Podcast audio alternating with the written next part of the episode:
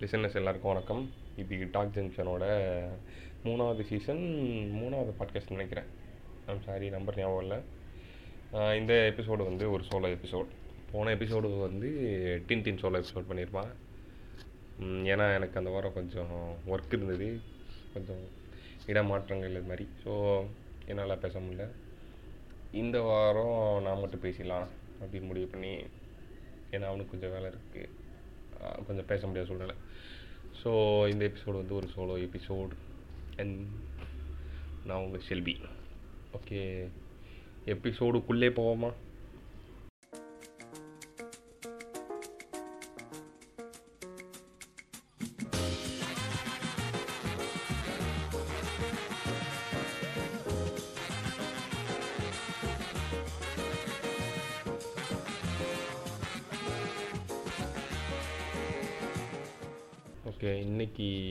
இந்த எபிசோடில் இந்த சோலோ எபிசோடில் நான் எதை பற்றி பேச போகிறேன் அப்படின்னா ஒரு படத்தை பற்றி ஆனால் அந்த படத்தை ரிவ்யூ இல்லை எவால்யூஷன் அந்த மாதிரிலாம் எதுவும் கிடையாது. அந்த படத்தில் எனக்கு ஏற்பட்ட தாட்ஸ் அந்த மாதிரி பேச போகிறோம் ஆமாம் அந்த படத்தை பார்த்தா என்ன தோணுச்சு? அந்த மாதிரி. அந்த மாதிரி வச்சுக்கலாமே. ஸோ அதான் பேச போகிறேன் இன்றைக்கி இன்றைக்கி வந்து அந்த படத்தோட பேர் வந்து ஃபஸ்ட்டு சொல்லிடுறேன். அந்த படத்தோட பேர் வந்து கேப்டன் ஃபிலிப்ஸ் அப்படின்ற ஒரு படம். டாம் ஹேங்ஸ் நடித்தது தேடி பார்த்தீங்கன்னா கிடைக்கும். கேப்டன் ஃபிலிப்ஸ் ஓகே அந்த படத்தோட கதை என்னென்னா அது வந்து ஒரு உண்மை சம்பவத்தை அடிப்படையாக கொண்டது. என்னென்னா கேப்டன் ஃபிலிப்ஸ் அப்படிங்கிற ஒரு ஆள் அவர் வந்து ஒரு ஒரு கேப்டன் கப்பலோட கேப்டன் அது என்ன மாதிரி கப்பல்னால் இது இந்த சரக்கு கப்பல் இருக்குல்ல அந்த மாதிரி. அந்த கப்பலுடைய கேப்டனாக இருக்கார் அவர் வந்து சொமாலியன் வாட்டர்ஸ் சொமாலியா பக்கத்தில் இருக்கிற அந்த கடலில் வந்து ட்ராவல் பண்ணுறாரு அந்த கப்பல் போக வேண்டிய சுச்சுவேஷன் வருது. அந்த நேரத்தில் சொமாலியன் பைரட்ஸ்னால் அந்த கப்பல் வந்து கேப்சர் செய்யப்படுது. ஓகே அதுக்கப்புறம் அந்த கேப்டனை வந்து அவங்க பிடிக்கிறாங்க. அதுக்கப்புறம் என்ன நட- என்ன நடந்தது அப்படிங்கிறதான் கதை. இது உண்மையில் நடந்த கதை. ரெண்டாயிரத்தி ஒன்பது. ஆமாம் அப்படி தான் நினைக்கிறேன் இல்லைனா ரெண்டாயிரத்தி ஒம்பது நினைக்கிறேன். ஸோ அதுவும் படம் பார்க்குறப்ப தெரியும் உங்களுக்கு. எனக்கு இதில் என்ன தோணுச்சுன்னா இ- இதில் வந்து ரெண்டு சைட் ஆஃப் ஸ்டோரி இருக்குது ஒன்று வந்து அந்த கேப்டன் ஃபிலிப்ஸோட ஸ்டோரி இந்த சைடில் இருந்து. இன்னொரு ஸ்டோரி வந்து அந்த கடத்தல்காரர்கள் இருக்காங்களே ஒரு நாலு பேர் வருவாங்க. அவங்களோட ஸ்டோரி அந்த பக்கத்துலேருந்து இந்த படம் வந்து பேரலாக ரெண்டையும் மாற்றி மாற்றி இது பண்ணியிருப்பாங்க. ஒரு மாதிரி ஒன் சைடாக இல்லாமல் அந்த சைடு என்ன நடக்குதுன்றதும் கொஞ்சம் கொஞ்சம் காமிச்சிருப்பாங்க. ஸோ ரொம்ப நியூட்ரலாக இருக்குன்னு சொல்ல மாட்டேன் பட் uh, கரெக்டாக இருக்கும். பார்த்து நம்மளே யோசிக்க வேண்டியது. அந்த மாதிரி எனக்கு இதில் தோணுது என்னென்னா ஃபஸ்ட்டு இந்த கேப்டன் ஃபிலிப்ஸோட கதையை சொல்கிறேன் இவர் வந்து ஒரு நார்மல் ஒரு மனுஷன் தான் ஒரு ஒரு சிவிலியன் இவர் வந்து நல்ல எக்ஸ்பீரியன்ஸ் இருக்கிற ஒரு கேப்டன் அப்படி வந்து ஒரு நாள் வழக்கம் போல் அவர் வந்து அவர் வேலைக்கு கிளம்புறாரு அவரோட ட்ரிப்புக்கு வீட்டிலேருந்து பேக்லாம் பேக் பண்ணிட்டு போகிறாரு போயிட்டு ஷிப்பு வந்து அந்த சொமாலியன் வாட்டர்ஸில் போக போகுது அப்படின்னு தெரிஞ்சோடனே ஸோ அந்த ப்ரிகாஷன்ஸ்லாம் எடுப்பாங்க.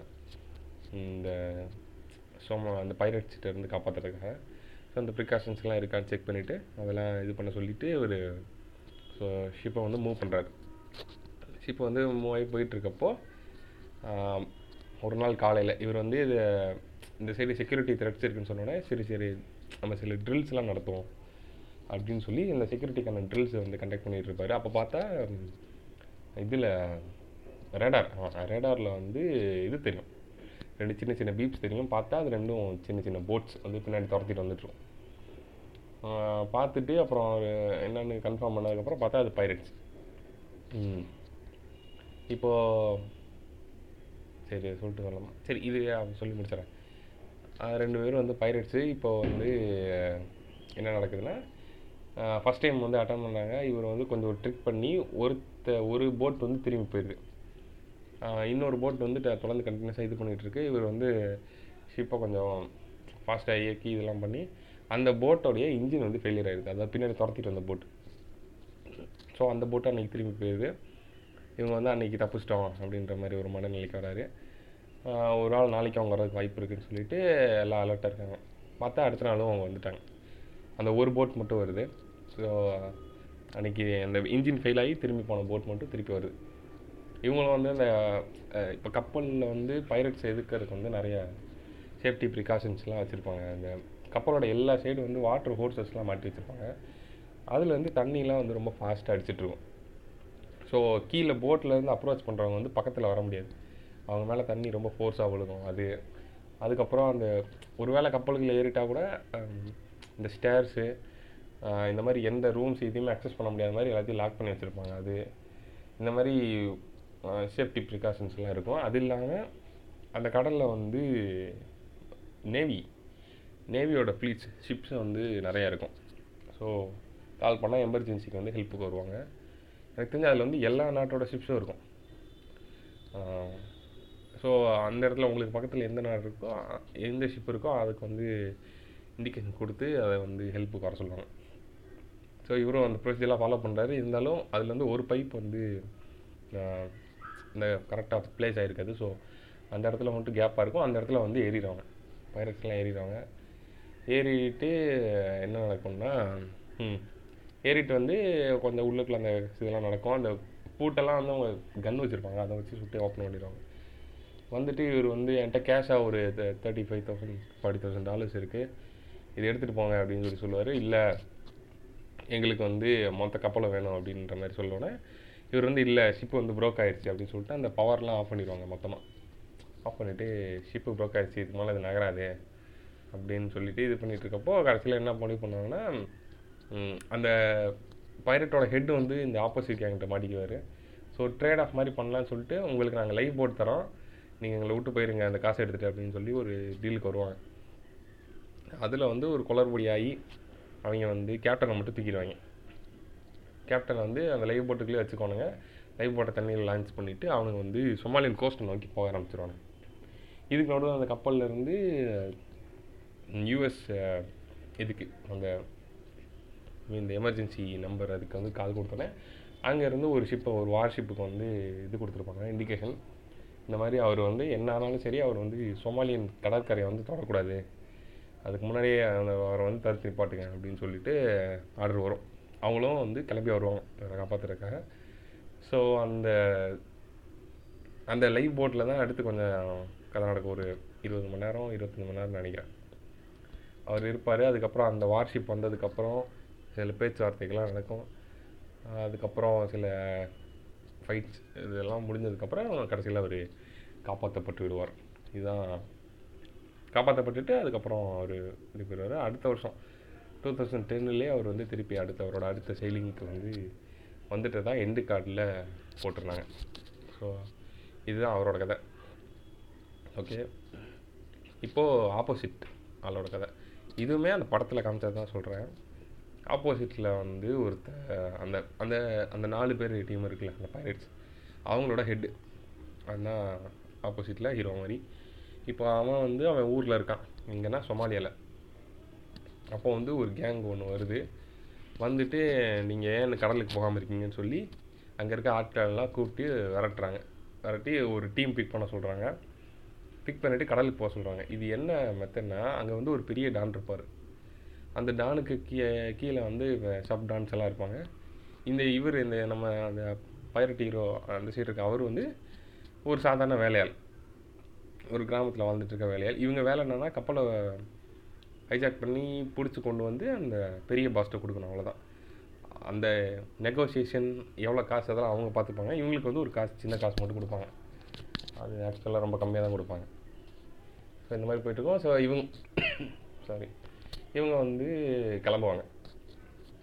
இதில் எப்படின்னா எனக்கு இதுக்கு முன்னாடி கொஞ்சம் இந்த யூடியூப்பில் வீடியோஸ் டாக்குமெண்ட்ரி டாக்குமெண்ட்ரி பார்த்ததில்ல யூடியூப்பில் வீடியோஸ்லாம் பார்த்தனால கொஞ்சம் தெரியும். இப்போ பைரட்ஸு அப்படின்னோடனே யாரும் ஒன்று பெரிய கப்பல்லாம் வச்சுருக்க மாட்டாங்க. இந்த பைரட்ஸ் ஆஃப் த கரிபியனில் வர மாதிரி பிளாக் பல்லாம் யார்ட்டும் இருக்காது. அவங்க என்ன வச்சுருப்பாங்கன்னா இந்த மீன் பிடிக்கிற படகு இருக்குது தெரியுமா? நார்மலாக மீன் பிடிக்கிற படகு. அதுதான் வச்சுருப்பாங்க. அதில் வந்து பின்னாடி மோட்டர் இன்ஜின்ஸ் இருக்கும். ஏன்னா அதான் ரொம்ப ஸ்பீடாக போகும். ஒரு கப்பல் வந்து என்னதான் சரக்கு கப்பலாக இருந்தால் அதுவுமே ஒரு ஒரு ஸ்பீடு தான் போக முடியாது ரொம்ப ஸ்பீடெல்லாம் போக முடியாது. அதுவும் ஃபுல் லோடோட ஸோ அதை வந்து இந்த சின்ன சின்ன போட்ஸ்லாம் வந்து கண்டிப்பாக அவுட் ரன் பண்ணிடும் அந்த போட்ஸ் வச்சுருப்பாங்க. அதுக்கப்புறம் கொஞ்சம் இந்த பெரிய மீன் பிடிக்கிற போட் இருக்கும்ல. இந்த வலையை வந்து கடற்குள்ள போட்டு இழுத்துக்கிட்டே போவோம் அந்த மாதிரி போட்ஸை வந்து அது வந்து மதர் ஷிப் அப்படின்னு சொல்லுவாங்க. அந்த மதர் ஷிப்புக்கு பின்னாடி இந்த ரெண்டு சின்ன சின்ன படகுகளை வந்து கட்டி விட்ருவாங்க அந்த கப்பல்கிட்ட போயிட்டு இந்த ரெண்டு படகுல போய் அந்த கப்பலை வந்து கேப்சர் பண்ணணும். இதுதான் இது. ஸோ அப்படி பைரட்டு கிளம்புறாரு. அந்த மதர் ஷிப்பில் போகிறாங்க ஃபஸ்ட் நாள் வந்து அந்த கப்பல் இந்த கப்பல் மட்டும் தனியாக போயிட்டுருக்கு. ஐ மீன் நிறைய ஒரு சில ஷிப்ஸ்லாம் வந்து ஒரு மாதிரி எல்லா ஷிப்ஸும் சேர்ந்து ஒரு பேக்காக போயிட்டுருக்கு. இந்த ஒரு ஷிப் மட்டும் தனியாக இருக்குன்னு சொன்னாலும் சரி இதுதான் ஈஸி டார்கெட் அப்படின்னு சொல்லி இதை ஃபிக்ஸ் பண்ணி இந்த ஷிப்பு பக்கமாக வராங்க. அந்த மதர் ஷிப்லேருந்து ரெண்டு போட்டு கிளம்புது. அது ஒன்று வந்து ஹீரோவோடது அவர் கீழே மூணு பேர் இருக்காங்க. இவர் தான் அந்த டீமுக்கு கேப்டன் மாதிரி. ஸோ இப்போ ரெண்டு போட்டும் வந்து அந்த கப்பலை அப்ரோச் பண்ணுறாங்க அப்போது அந்த இதில் சொன்ன மாதிரி அதில் அந்த கேப்டன் பண்ணுற ஒரு ட்ரிக் விஷயத்தில் வந்து அந்த ஒரு கூட வந்த இன்னொரு போட்டுக்காரன் வந்து பயந்துட்டு திரும்பிடுறான். இல்லை இதுக்கு மேலே டேஞ்சரஸ் நான் வரல அப்படின்னு சொல்லிட்டு. ஆனால் இவர் வந்து இல்லை இன்றைக்கி இதை எப்படியாவது பிடிச்சி ஆகணும்னு சொல்லிட்டு ஃபாலோ பண்ணுறாரு ஃபாலோ பண்ணிகிட்டே போகிற போகிறப்ப தான் அந்த ரொம்ப புஷ் பண்ணனால அந்த இன்ஜின் வந்து ஒர்க் ஆகாமல் போயிடும். திருப்பி அன்னைக்கு முடியாதுன்னு சொல்லிட்டு அங்கேருந்து அந்த மதர்ஷிப்புக்கு வந்து அங்கே ஒரு சின்ன க கைகலப்பெலாம் நடக்கும். அதுக்கப்புறம் அந்த அந்த பயந்து பயந்து இல்லை அவனோட போட் இன்ஜினையும் சேர்த்து போ- ஒரே போட்டில் ரெண்டு இன்ஜின் மாட்டிட்டு அதுக்கு அந்த கப்பல் வந்து பெரிய கப்பலாக இருக்கனால அதுக்கு தகுந்த மாதிரி ஏணியெல்லாம் வந்து வெல்ட் அடிச்சுட்டு அடுத்த நாள் போவாங்க இன்னைக்கு எப்படியா அந்த கப்பல் பிடிச்சுன்னு சொல்லிட்டு போயிட்டு அந்த மாதிரி கப்பலுக்குள்ளே ஏறிடுவாங்க. ஏறிட்டு அதுதான். ஏறிட்டு நெகோசியேஷன் நடக்கும் அந்த மாதிரி கப்பல் நின்னும். கடைசியாக வந்து கேப்டனை பிடிச்சிருவாங்க. கேப்டனை பிடிச்சிட்டு இப்போது அந்த கே பைரட்டோட ஹெட்டுக்கு நல்லா தெரியும் நமக்கு என்ன வேணும் அப்படின்றது. ஒரு ஆள் ஒரு ஷிப்பு வேணும் இல்லைன்னா ஒரு ஆள் வேணும். ஏதாவது ஒன்று இருந்தால் தான் நெகோஷியேட் பண்ண முடியும் அப்போ காசு கிடைக்கும். ஸோ இந்த பைரட் இந்த விஷயம் எப்படி ஒர்க் ஆகுதுன்னு சொல்லிடுவா? எனக்கு தெரிஞ்ச வரைக்கும். இப்போது பைரட்ஸ்னால் ஐ மீன் நார்மல் கான்செப்டில் எப்படி இருக்கும்னா அந்த கப்பல் இப்போ சரக்கு கப்பலை கொள்ளையடிக்கிறாங்க. அப்படின்னா கொண்டு போய் அதில் இருக்க சரக்கெல்லாம் எடுத்து விற்றுருவாங்க நிறைய காசு கிடைக்கும். கப்பலையே விற்றுருவாங்க அப்படின்ற மாதிரியான ஒரு கன்செப்ஷன் தான் இருக்கும். நமக்குமே அப்படி தான் தோணும். ஆனால் அது உண்மை கிடையாது. அவங்க கப்பல்லாம் எதுவும் கப்பல்லேருந்து ஒரு ஆணியை கூட எடுக்க மாட்டாங்க. என்ன பண்ணுவாங்கன்னா கப்பலை கொண்டு போய் வச்சுட்டு இல்லைனா க்ரூ க்ரூங்கிறது மனுஷங்கிறது ரொம்ப முக்கியம். ஹைஜாக் அவங்கள க்ரூவை வந்து கடத்தி போய் வச்சுட்டு இல்லைனா கப்பலையே கடத்தி கொண்டு போய் வச்சுட்டு காசு கேட்பாங்க. இப்போ ஒரு கப்பல் வந்து எக்கச்சக்கமான விலை. ஓகேவா? அந்த இந்த கப்பல் இந்த ஃப்ளைட்டெல்லாம் எல்லாம் பொறுத்த வரைக்கும் அது எவ்வளோ நேரம் சும்மா நிற்கிதோ அவ்வளோ நட்டம். அது வந்து ரவுண்ட் த கிளாக் ஓடிக்கிட்டே இருக்கணும். எவ்வளோக்கு எவ்வளோ அது ஸ்டாப் ஆகுதோ அதுவுமே ஐடியலாக நிற்கிதோ ஒரு ஒர்க் இல்லாமல் நிற்கிதோ அந்த நேரமெல்லாம் அதுக்கு வந்து லாஸ்ன்னு அர்த்தம். இதுதான் கணக்கு. ஸோ கப்பலை வந்து நிப்பாட்டி வச்சிருக்கிறது பெரிய நட்டம்.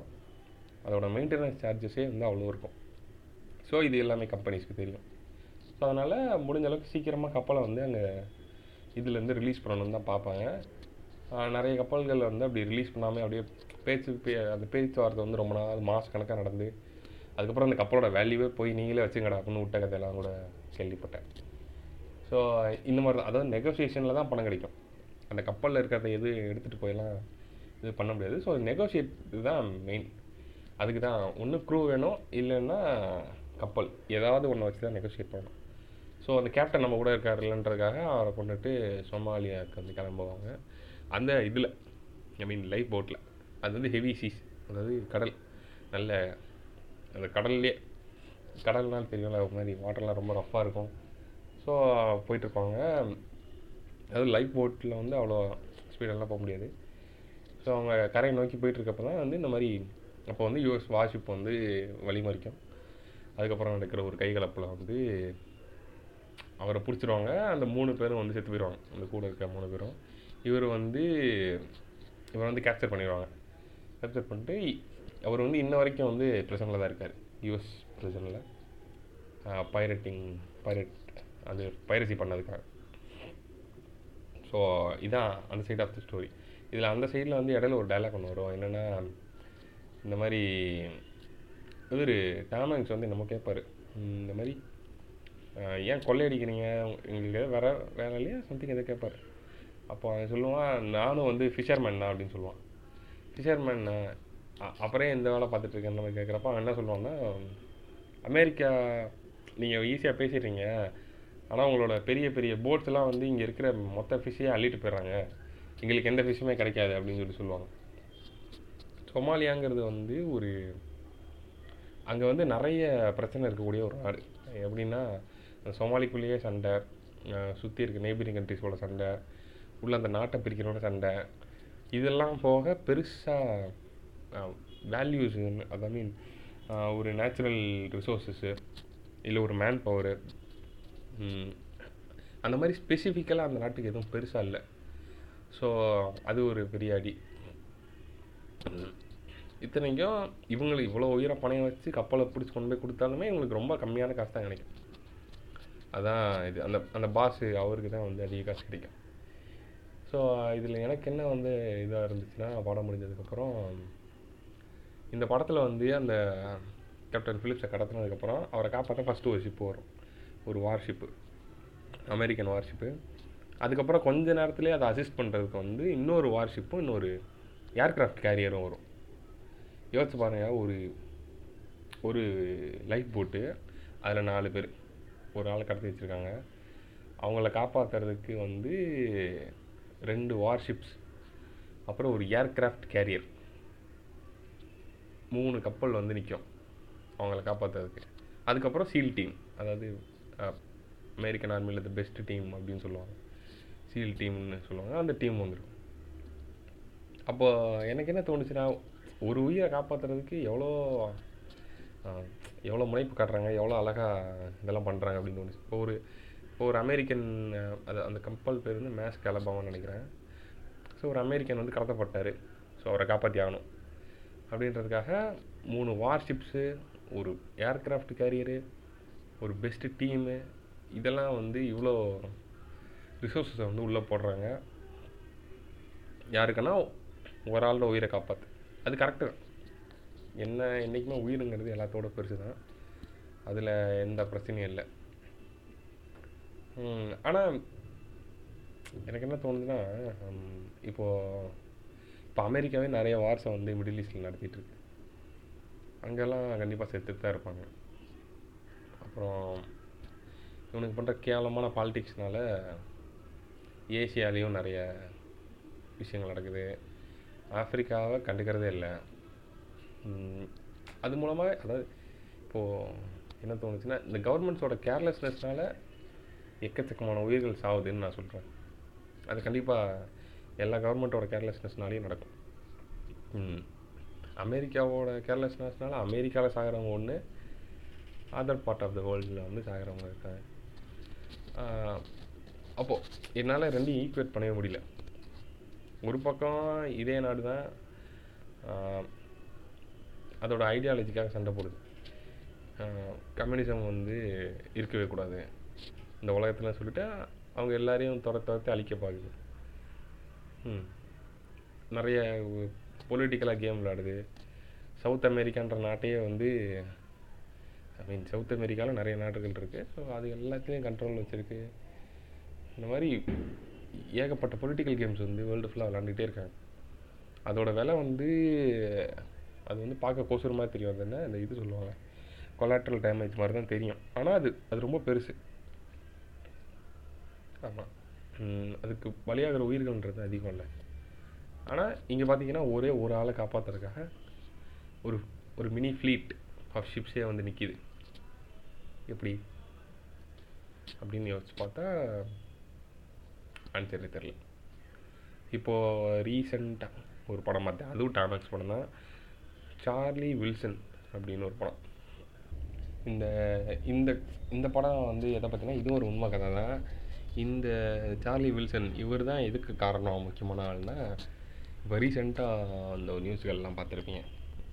இதில் ஆப்கானிஸ்தானில் இருந்து America US United States of America வந்து வெளியே போச்சு. தன்னோட ட்ரூப்ஸ் எல்லாம் வந்து பின்வாங்கிக்கிட்டாங்க. எல்லாரையும் திருப்பி கூப்பிட்டுக்கிறாங்க. ஸோ இதோடைய ஆரம்ப புள்ளி ஃபஸ்ட் ஃபஸ்ட் அமெரிக்கா இதுக்குள்ளே சீரியஸாக நுழைஞ்சதுக்கு காரணம் இந்த சார்லி வில்சன் தான். ஸோ அவர் என்ன பண்ணுறாருன்னா அப்போ வந்து யூஎஸ் இதை பெருசாலாம் கண்டுக்கல. இந்த சைடு வந்து பெருசாக பட்ஜெட்லாம் எதுவுமே ஒதுக்கலை.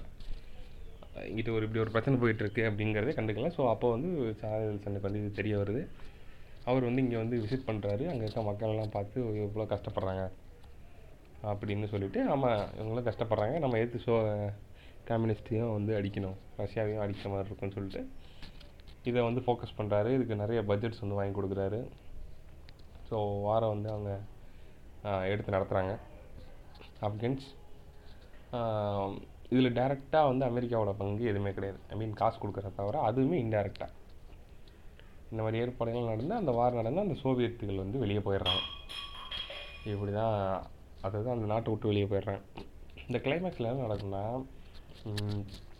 அதாவது முடிஞ்சிடும் எல்லாம் வந்து செலிப்ரேட் பண்ணிட்டு இருப்பாங்க. இந்த மாதிரி ஐ மீன் ரஷ்யாவே வந்து நம்ம அடிச்சிட்டோம்.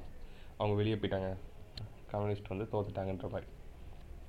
அப்போது வந்து அதுக்கு அடுத்த பிளானாக அதை கண்டினியூஷனாக இவர் இவர் ஒரு க ஒரு கமிட்டி இருக்கும் சிஏஏல அவர் அதான் அவங்களுக்கு அசிஸ் அசிஸ்ட் பண்ணிகிட்ருப்பாங்க அவங்க என்ன அடுத்த கட்டம் என்ன சொல்லுவாங்கன்னா இப்போ வார் முடிஞ்சிருச்சு. ஆனால் இதுக்கப்புறம் அங்கே வந்து டெவலப்மெண்ட் ப்ராசஸ் வந்து ஸ்டார்ட் பண்ணணும்.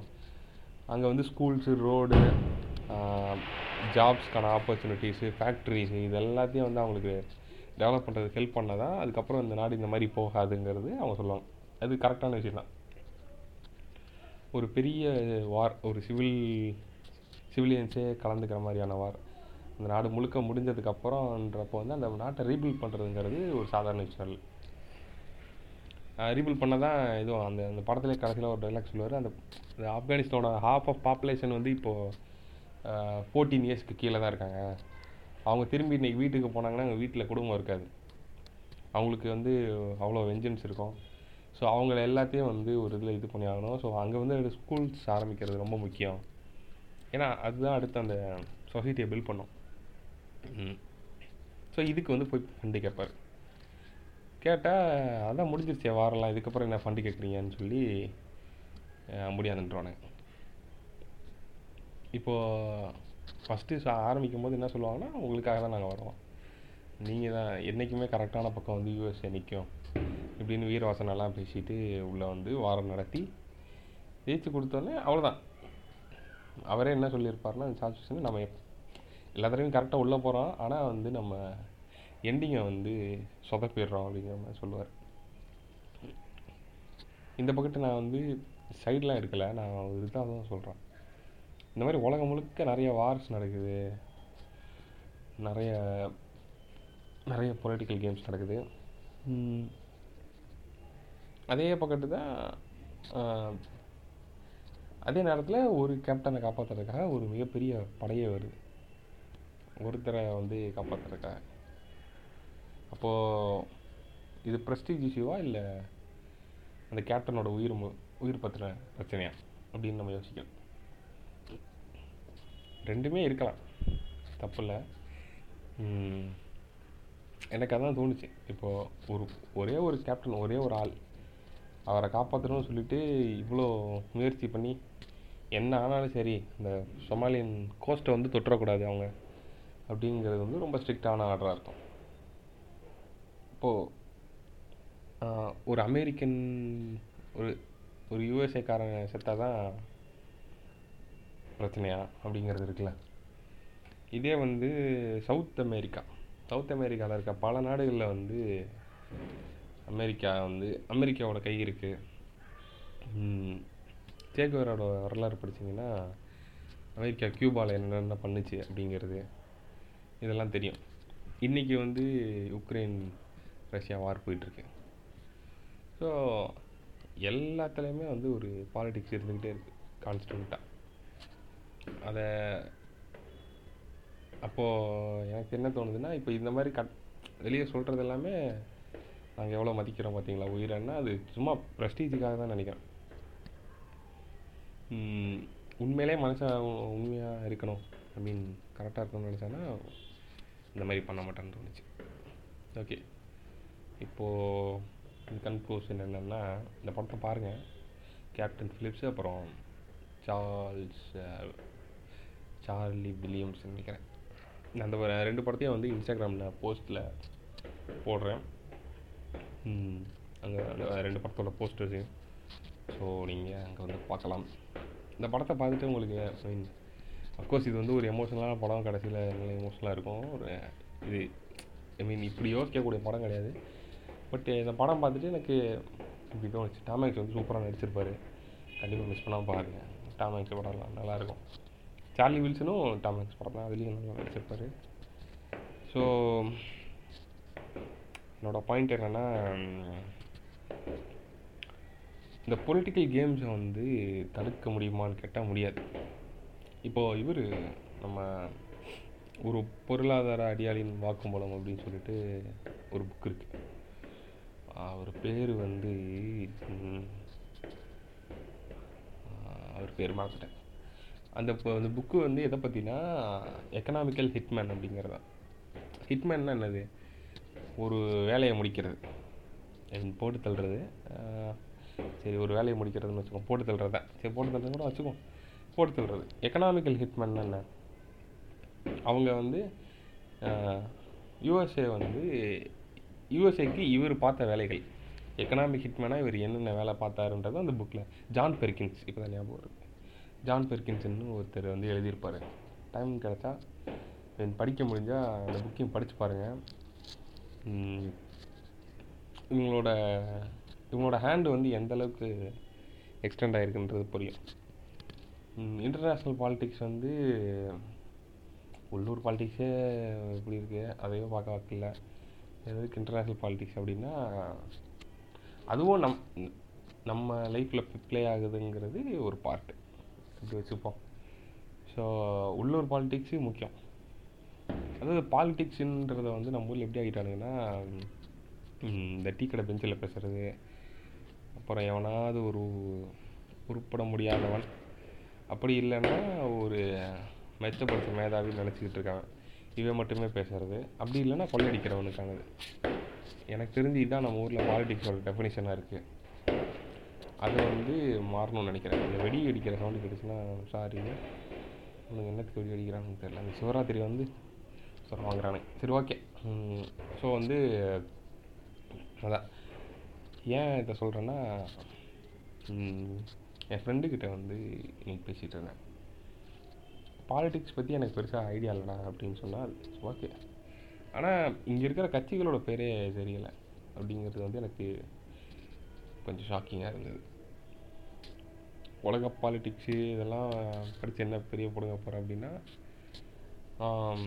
நம்மளால் மாற்ற முடியாது அப்படின்னு ஒரு விஷயம் இருக்குன்னா இருக்கட்டும். ஆனால் அது நம்ம லைஃப்பையும் அஃபெக்ட் பண்ணுன்றப்போ இப்போ பாலிடிக்ஸுங்கிறது எப்படின்னா இந்த சமைக்கிறது சாப்பிட்றது மாதம் ஒன்றாந்தேதி ஆச்சுன்னா கரெக்டாக அக்கௌண்ட்டுக்கு சம்பளம் வந்துச்சான்னு செக் பண்ணுறது வட்டி கட்டுறது இன்னும் வேறு என்ன இருக்குது ஆஸ்பத்திரிக்கு போகிறது இந்த மாதிரி ஒரு ரொட்டீன் தான்.